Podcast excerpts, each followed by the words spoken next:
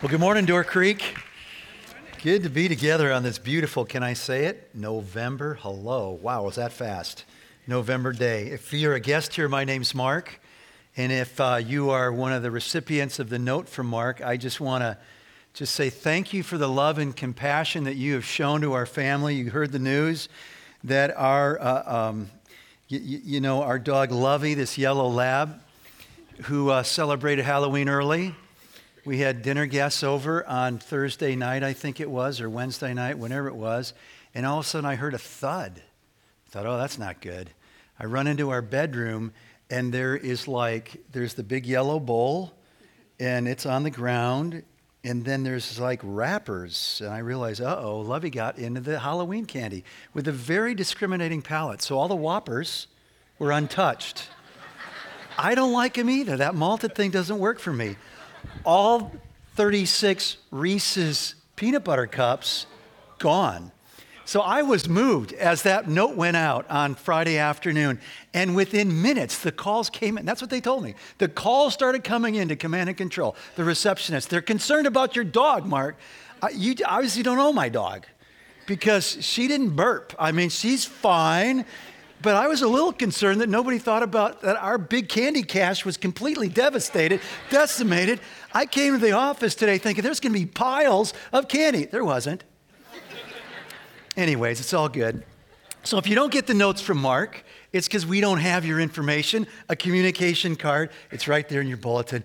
Tear it off, let us know who you are so you can better understand what's going on around here. One of the, great things we talked about last week was hearing through the cards that came in. Five people just recently trusted Christ, placed their faith in Christ, began their journey of a personal relationship with God through Christ. And so we rejoice. That's what it's all about. Yep.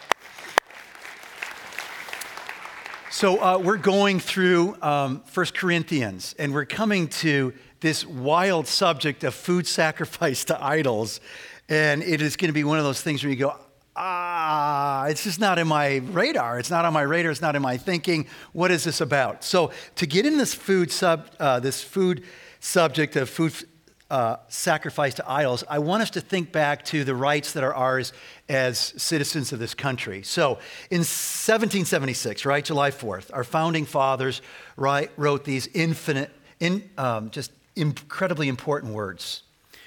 We hold these truths to be self evident that all men are created equal, that they are endowed by their Creator with certain unalienable rights, that among these are life, liberty, and the pursuit of happiness, right? Right there in the opening lines of the Declaration of Independence.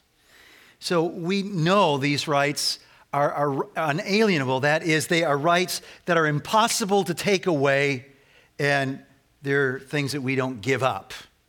And so our rights are spelled out some of them, a lot of them, important ones in our amendments to the Constitution. The first 10, part of the original draft of the Constitution, the next 17 in the following years. So the freedom of religion, of press, of speech, right? The First Amendment. The, the right to bear arms, to form a militia, the second to protect us from unreasonable searches, the seizure of our property, the fourth, the right to a fair trial, the fifth, the sixth, the seventh, the Miranda rights. You have the right to remain silent, right? You have the right to have an attorney, it comes right out of the Fifth Amendment. Uh, the right to not face cruel, unusual punishment, the eighth. The 13th, the right for all of us to live free as it abolished slavery. The 15th, the 19th, the right to not lose our rights on the basis of race, color, or gender. We understand rights. It's part of being a citizen. It's part of being a world citizen. The United Nations, 30 articles on what they call the Universal Declaration of Human Rights. So we care about these things. We should care about these things. We should care about when these rights are violated or taken away, right? You think about it, these are the things that kind of governed our families, and probably each of our families had a different Bill of Rights. So here's some in the My family growing up. Mom and dad had the right to be retreated, not retreated, be treated with respect or else. This is like a big deal in our family. The oldest, Monique, she had the right to stay up later than all the other kids. The youngest, Miriam, she had the right to be spoiled. And the rest of us had the right to make her life miserable for being spoiled, right? My dad had the right to the orange La-Z-Boy reclining chair in the living room. And, uh, you know, I would add some rights like I have the right to control the um, remote control, right? So we, we have these rights, we get it. And what we do with rights is usually this we hang on to them, we use them, we exercise them. And what Paul's going to ask his friends at Corinth to do and for us to do is something that's very intuitive. It's, it's, it's unintuitive. It is not natural. It, it, it requires some extra strength from God to actually do this, to lay them aside. The things that are our rights in Christ. It was causing problems, this whole focus on their rights. So they felt like at Corinth they had the right to choose whoever they wanted to to be their guy. So some chose Paul, some Apollos, some Peter. They felt it was their right to fall to take a Christian who'd wronged them to court. Hey, they wronged me, it's my right to sue them. Seek justice. They felt it was their right to do with their body as they chose, their right to withhold marital love from a spouse. They felt like it was their right to pursue marriage and divorce on their terms and it was busting up the church. Because when we operate out of rights and not love, we end up tearing down the people that we're called to build up. That's what's going on. And Paul's going to make it clear that just because we have the right doesn't make it right to use that freedom. Just because we have the right doesn't make it right. That's, that, that doesn't sound right. If we have the right, then of course it's right. And you say, not always. Not always. So grab your Bible. 1 Corinthians 8 is where we're at. We're going to be in 8 and 9 today. Chapter 8 is going to help us know what it means to live for the sake of the gospel. And it's going to help us understand that when we're living for the gospel in the relationships in the church, we are willing to set aside rights for our weaker brother for the greater good. So the focus on chapter 8 is the weak, people who have a very sensitive conscience about things like food sacrificed to idols.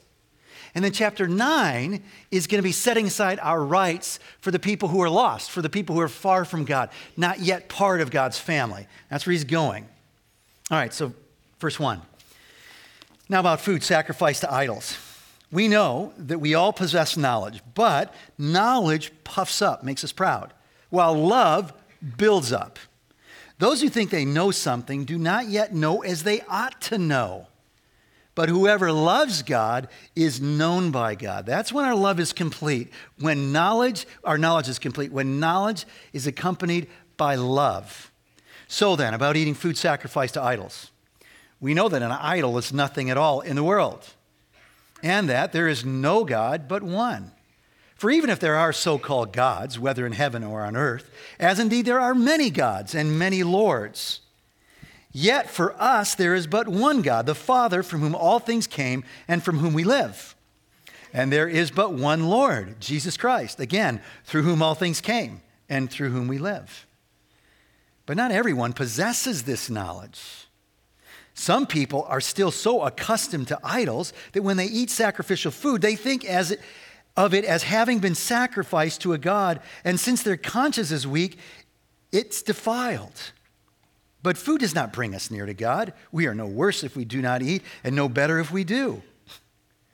Be careful, however, that the exercise of your rights does not become a stumbling block to the weak. For if someone with a weak conscience sees you with all your knowledge, eating in an idol's temple, won't that person be emboldened to eat what is sacrificed to idols? So, this weak brother or sister for whom Christ died is destroyed by your knowledge. When you sin against them in this way and wound their weak conscience, you sin against Christ. Therefore, if what I eat causes my brother or sister to fall into sin, I will never eat meat again, so that I will not cause them to fall. All right, so let's just catch up with Corinth because we're not going to figure it out for us today in Madison until we get it right. What, what, was this? How did this work out in Corinth? So in Corinth, you've got this city with all these temples, and they're all in the high spots around the city. And these temples were built to these different gods and goddesses. And the people would go and worship those gods, and they would offer sacrifices to those gods so they would be in the good graces of those gods, and life would be better for them. And so they took animals and they gave it to the priests, and the priests offered it up on the altars as sacrifices to their gods. And then they would get a portion back, and they would eat that, and the priests would eat that. And there was so much food and sacrifice there that they had a food court so if you weren't going to worship and offer a sacrifice, you could just go to the temple food court. And it was good and it was cheap. And if there was too much food to supply those who were offering sacrifices at the priests and too much food to even supply the food court, well, they just walked it down about 150 yards. That's all the distance it was in Corinth, from the temple down to the main street of the marketplace, and they sold it in the butcher shops. So he's writing to people at Corinth who many of whom came out of that dark past. And remember, there was a lot of immorality, there was a lot of prostitution. And so it just didn't feel right for them. When they got around this meat, just even the smell of it, the look of it, they're going, oh man, this reminds me of my dark past. It reminds me of all the craziness of what I was involved in when I worshiped these gods. So food does that, right? Have you noticed that? Like it's a, it's a strong memory thing, smell. Have you noticed that? They say it's like one of the strongest. So um, there's, there's some bread. I'm a bread guy. Um, there's some bread in Madison at Madison Sourdough. It's called the Miche. It's this big, it, seriously, it's like this big. It's like this. Maybe I exaggerated. Maybe it's only this. It's really good. So you buy that, like a quarter of it, the whole thing, and it's this kind of whole grain wheat sourdough. And because I'm a bread guy, I always do this. And when I smell the miche, it just, it just takes me back. It takes me back to the family, the Weber Bakery in Birsfelden, right next to Basel, Switzerland. And I have all these memories. Like I remember when I was six and my grandfather woke me up early to go deliver bread in his horse drawn bread wagon. It was like clickety clocking through the cobblestone streets of Basel, delivering bread that was like still warm and wa- I mean, it's just like this beautiful. Take me back there. This is awesome. Well, for them, the smells and, and the sights, it wasn't like, this is take me back. It was like, oh my gosh. It's taking them back to where they were. This is what's going on here. So his call here is not just to rational categories of thinking. All right, let's just straighten things out. Idols don't mean anything. Food doesn't do anything good or bad for you. That's not where he goes. I mean, he goes there, but he calls them to this radical love, whereby they would actually set aside their rights in deference to those weak brothers and sisters who are struggling. Knowledge without love puffs up. And when we're puffed up in pride, we're not thinking about other people around us.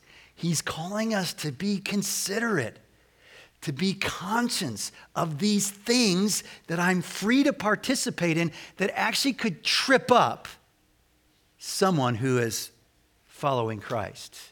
So we remember this in 1 Corinthians 13, that great passage on love, or we'll get to it soon because this will be a theme he's going to just come back to and come back to because they're not operating out, out, of love. And we'll find out that we do the same thing so often. So in 13.2, we read, If I have the gift of prophecy and can fathom all mysteries and all knowledge, there it is, but do not have love, I am, what's the word? Nothing. So knowledge without love equals Zero. Zippo. So he talks about knowledge. About idols, he says they're nothing at all. Verse 4. Why? Because we know God is one. He's quoting Deuteronomy 6 4, the great Shema. Hear, O Israel, the Lord is our God, the Lord is one.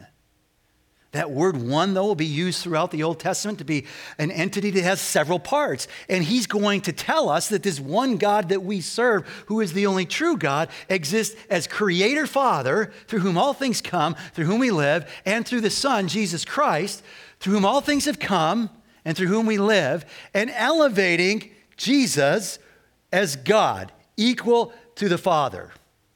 He has this Trinitarian view of God. You say, well, he doesn't say anything about the Spirit here. He doesn't. But he just did in chapter 7, verse 40. He mentions the Spirit 13 times in the opening seven chapters. So the word Trinity, you're not going to find it in the Bible. But the teaching is one God exists in three persons. Hey, these idols, they're not gods. There's only one God. Who is this one God? So just remember what it's because this has everything to do with people say to us all the time, well, we all believe in the same God.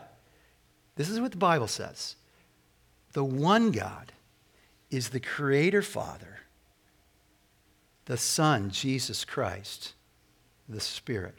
Okay? That God. He goes on food. Hey, just so you know, food's neutral. It's not going to get you closer to God, it's not going to pull you away from God. And having said that, you would think then he'd say, So, if there aren't any idols and food doesn't really matter, getting you closer to God or pulling you away from God, then it's all good. You should what? Eat as much of that as you want, especially if it's at a good price. But that's not where he goes. Just because you have the right doesn't make it right. So he focuses on those who have a stronger conscience and calls them to defer and set aside their rights for the good of their brothers and sisters who have a weaker conscience. He's teaching the people at the church who have a weaker conscience, but he doesn't say, now that you have the teaching, give it up, you guys with the weak conscience, and enjoy. Go get your knife sharpened and get your A1 steak sauce and dig in. That's not where he goes. He goes to the strong and he calls them to love. So, verse 9 is the warning. Let's reread it again. Be careful, however, that the exercise of your rights does not become a stumbling block to the weak. Because when we get focused on our freedoms, we move from a place of freedom to actually a place of fault.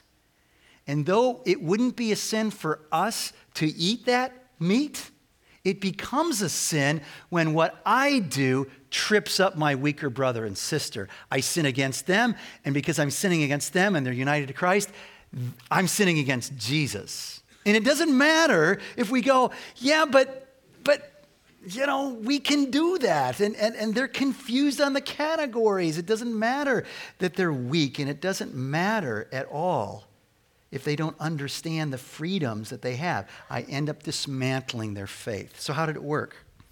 So, in Corinth, the stronger person who believes that's not, there are no gods but God, and this food isn't a big deal, it's neutral, they go to the food. It's, it's the idea here is they go to the food court of the temple.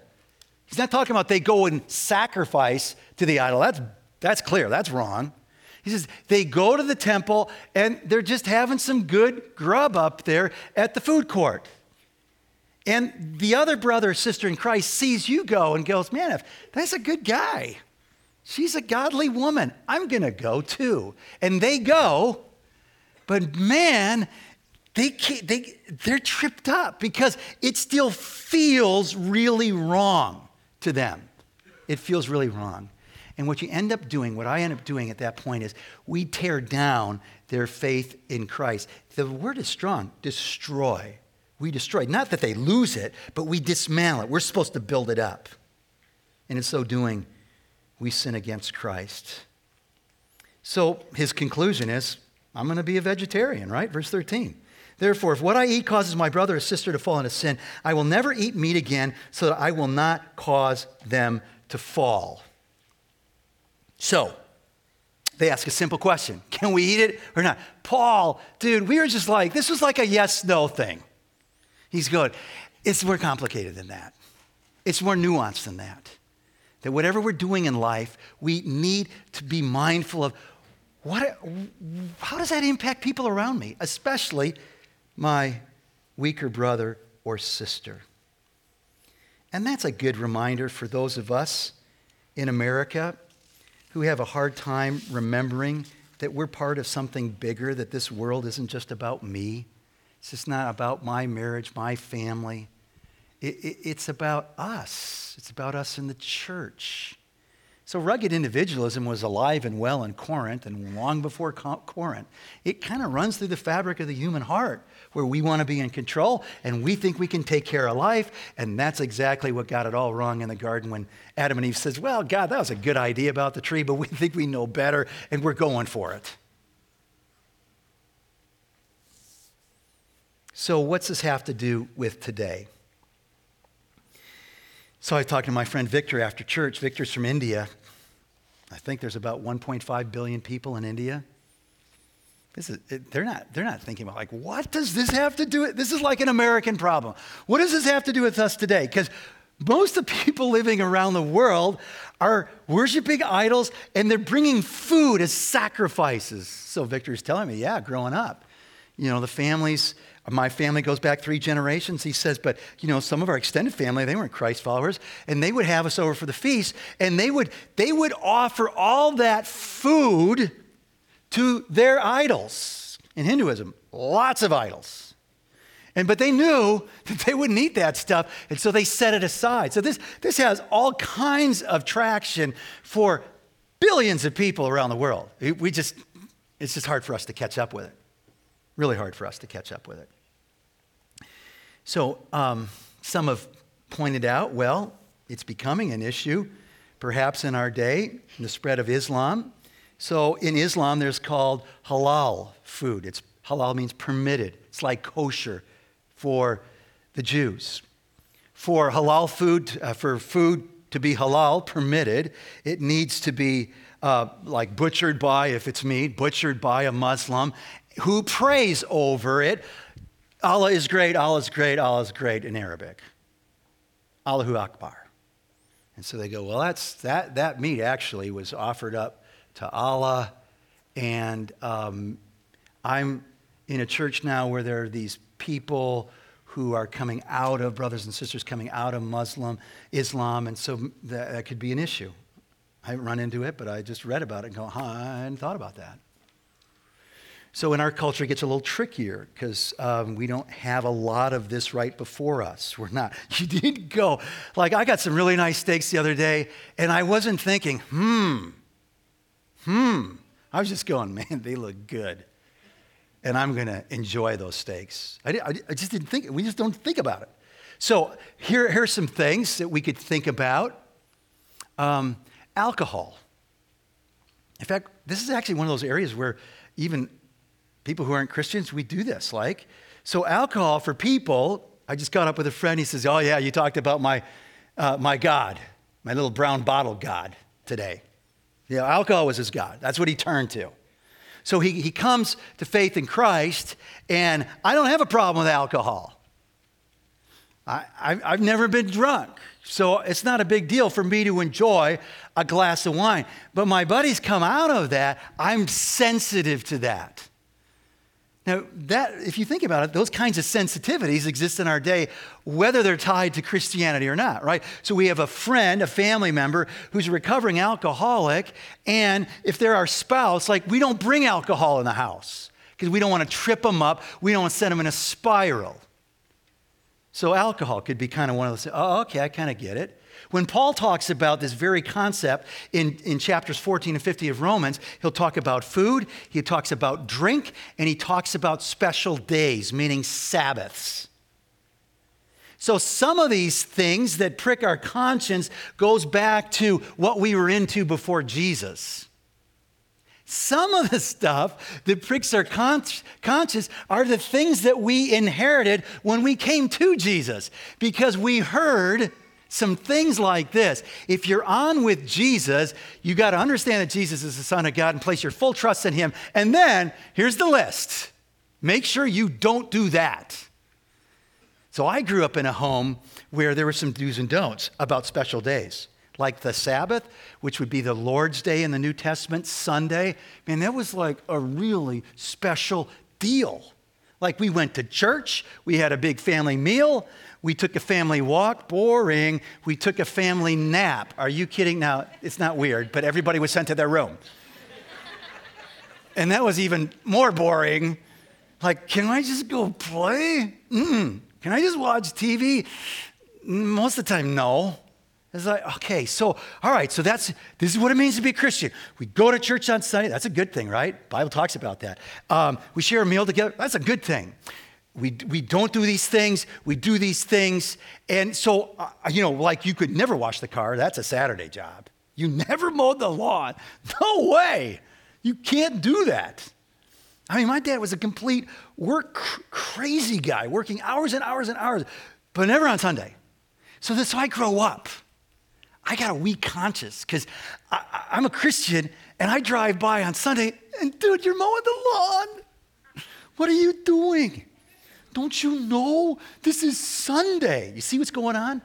So the weaker concept, that, that tender conscience, could be associated back with pagan worship, with worship of that which is not Christ, or it actually could be part of the Jesus plus thing that I, that I that I got because we're, we're not just saved from, we're saved to. And a lot of us were saved to legalism, which isn't the gospel, which isn't the gospel.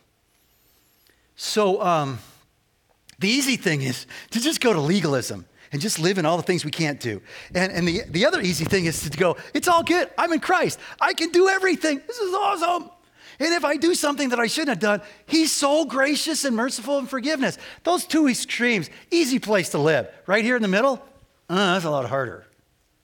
This whole thing about, oh, I've got to be thinking about what I'm pursuing here in light of how it could impact people that are believers, like my own family, my friends in the life group, the people I'm serving in ministry to as I go cross culturally. Those people, oh, that's a lot harder.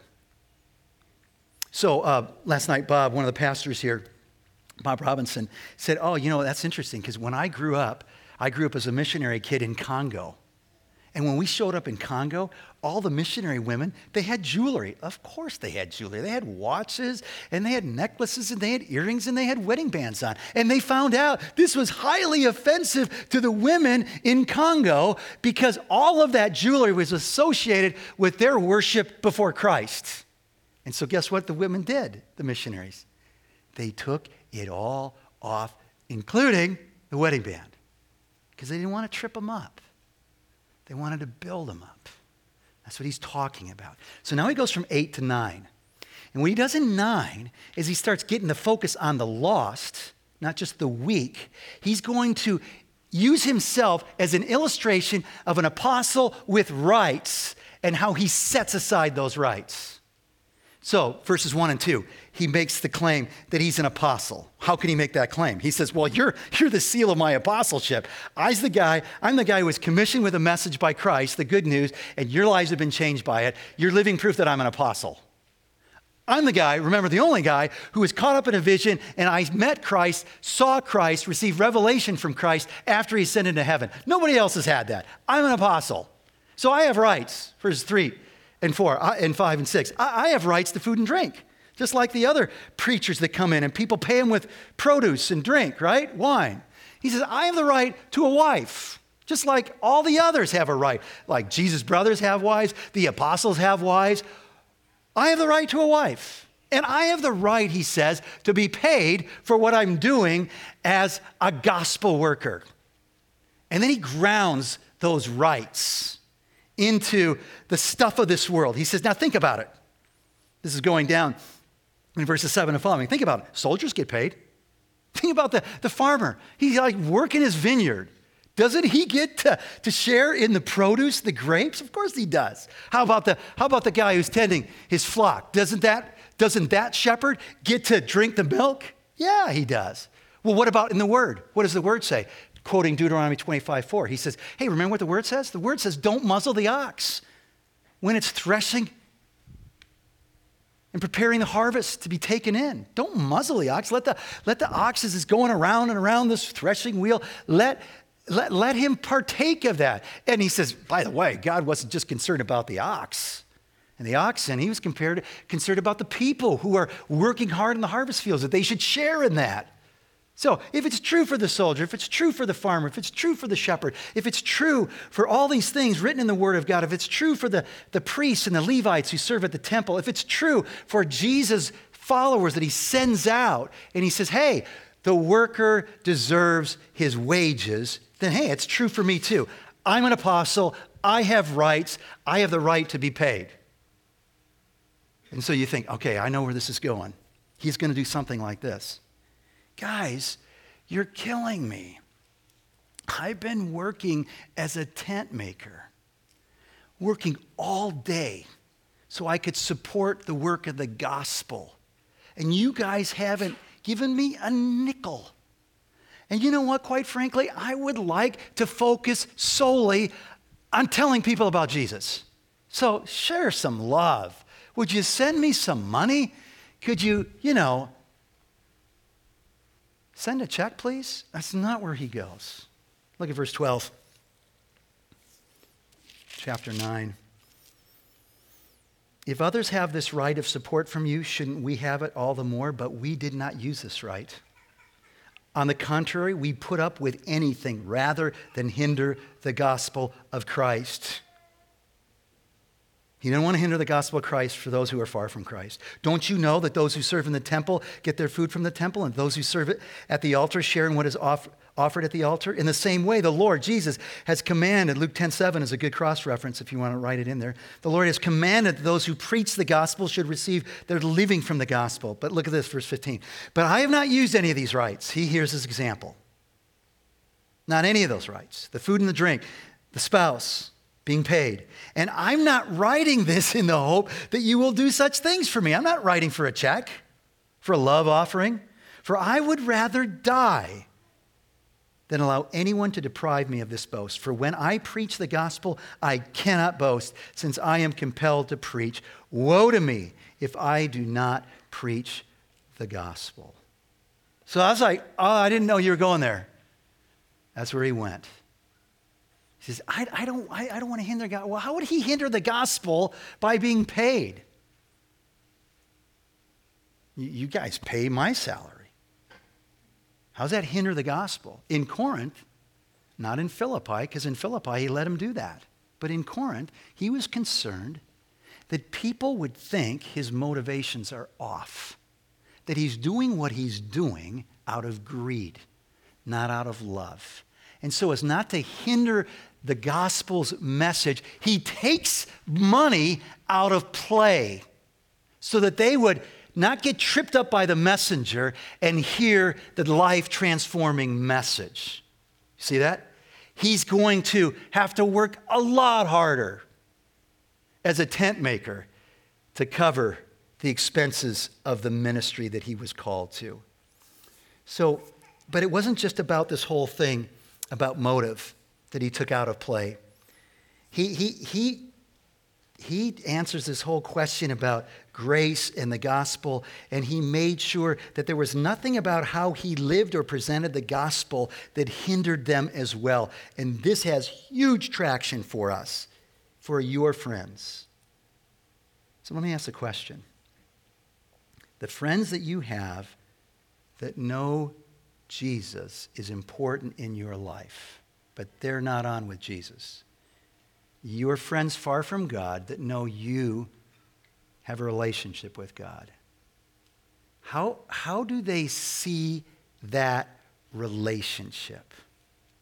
Is it defined like my Sundays were with do's and don'ts? Do they think of your faith as more of a religious that's defined by practices that you do or don't? Or do they look at you and go, you know, there's something, this, this, this gal, she, this woman, this guy, he's, he's got, like, he's got a relationship with God.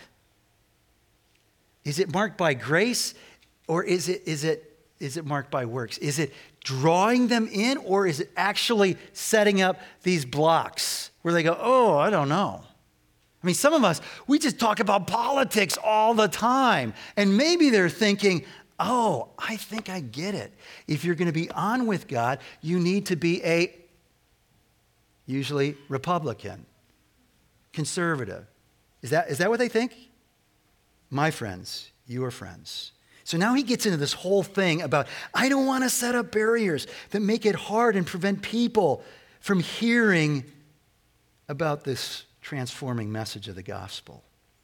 So he's into contextualizing. So he talks about in 19 through 23, he says, So here's how I go about my gospel ministry. He says, When I'm around Jewish people, people who are Jews, people who are under the law, he says, I, I behave like I'm a Jew, like I'm under the law. I'm not under the law. Christ set me free from the law. That's not what brings me to God. That reminds me that I need a Savior because I break the law. But I'm going to be like a Jew when I'm around the Jew. In other words, I'm not going to go stick it in their face and say, oh, I'm free in Christ and I can eat pork. Watch this. And start pulling out some pulled pork and having a big old juicy sandwich. No, I'm going to be sensitive to them because I don't want to offend them and prevent them from hearing the gospel. When I'm around Gentiles, I'm not going to say, hey, I'm, I'm, going to be like a Gentile and exercise my freedoms in Christ. So I can't have that pork sandwich. And I'm not going to freak out if they, if they give me, you know, some great pork ribs today. I'm going to go, it's all good. I'm not going to make that the big deal. And when I'm around the weak, I'm going to behave like the weak. And so if they've got a tender conscience about food sacrifice to idols, then guess what? Me too. I don't eat that stuff. Why? To win. He says it five times to win as many as possible. To win, to win, to win, to win. To win them to what? To Christ, a relationship with Christ. He says that's my reward. And, and, and that's what it's done in my life, completely changed my life. So I don't need to be paid to share the gospel. I'm compelled. You can't stop me. And whether he's in stocks in prison or in front of a king, he is always telling people about Jesus.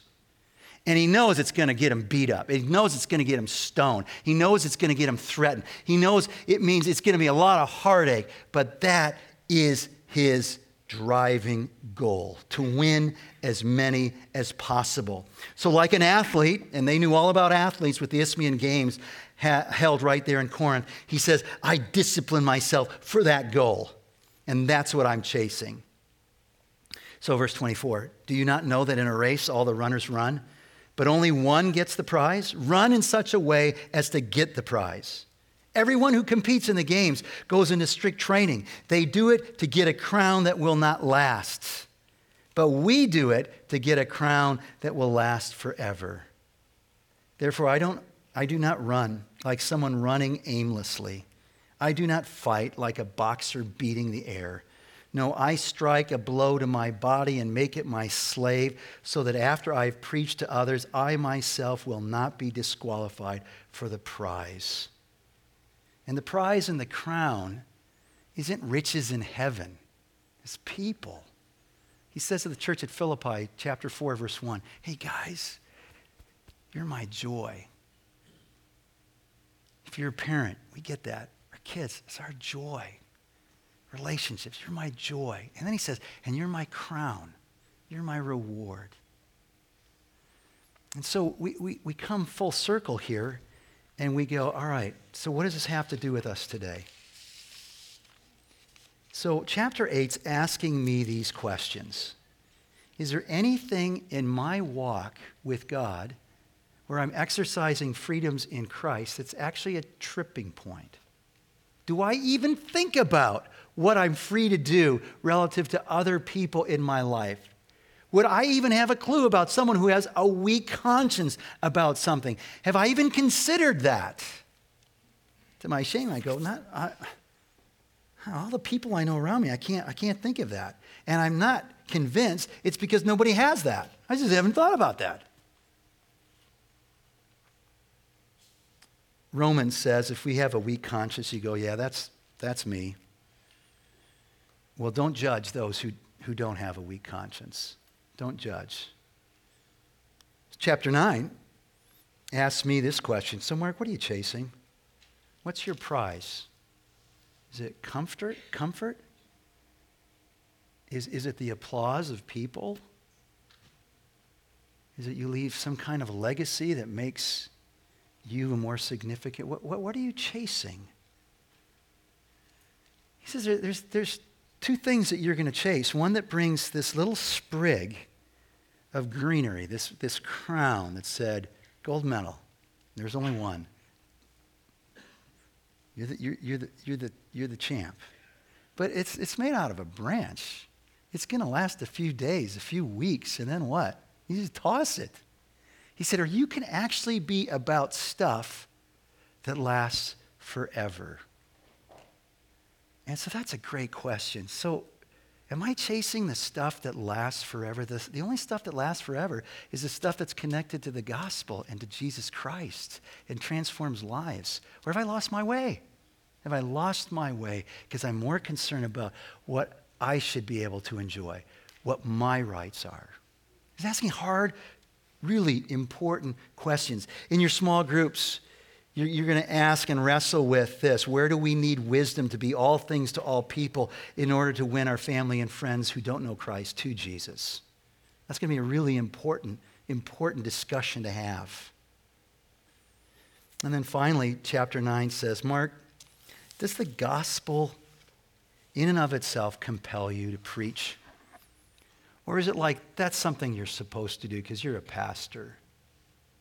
I mean, do, do I have to talk about the gospel or do I feel like I, I should talk about it? Is it like I can't help? Like when I fell in love with Lori and I went home at Christmas break, that's all I could talk about was Lori Peterson. That's all I could talk about.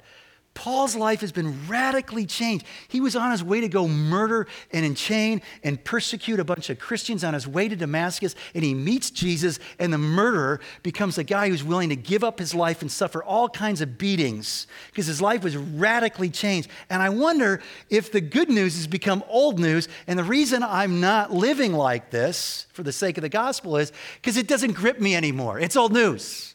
I forgot that I still need the gospel. Oh, I thought I just needed that on the, on the way in. I need it today because I'm a mess, and without Christ, I am nothing and I have nothing. Does the gospel compel me? Does it compel us? Or is it just like, yeah, if we could get there, that'd be great. For the sake of the gospel, may we love the weak and reach the lost, giving up things for the greater good. Let's pray. Lord Jesus, you are the one who gave up your rights as we go to the table right now. We remember that, the bread and the cup.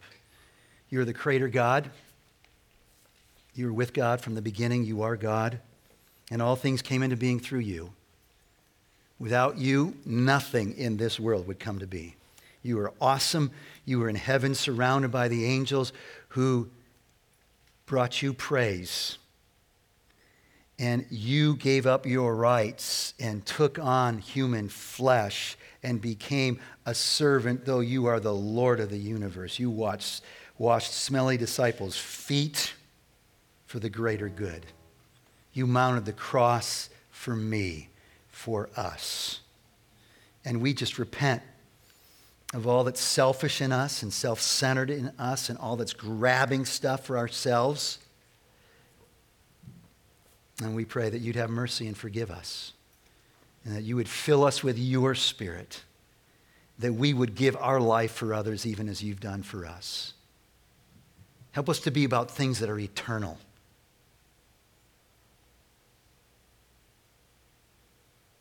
In Christ's name we pray. Amen.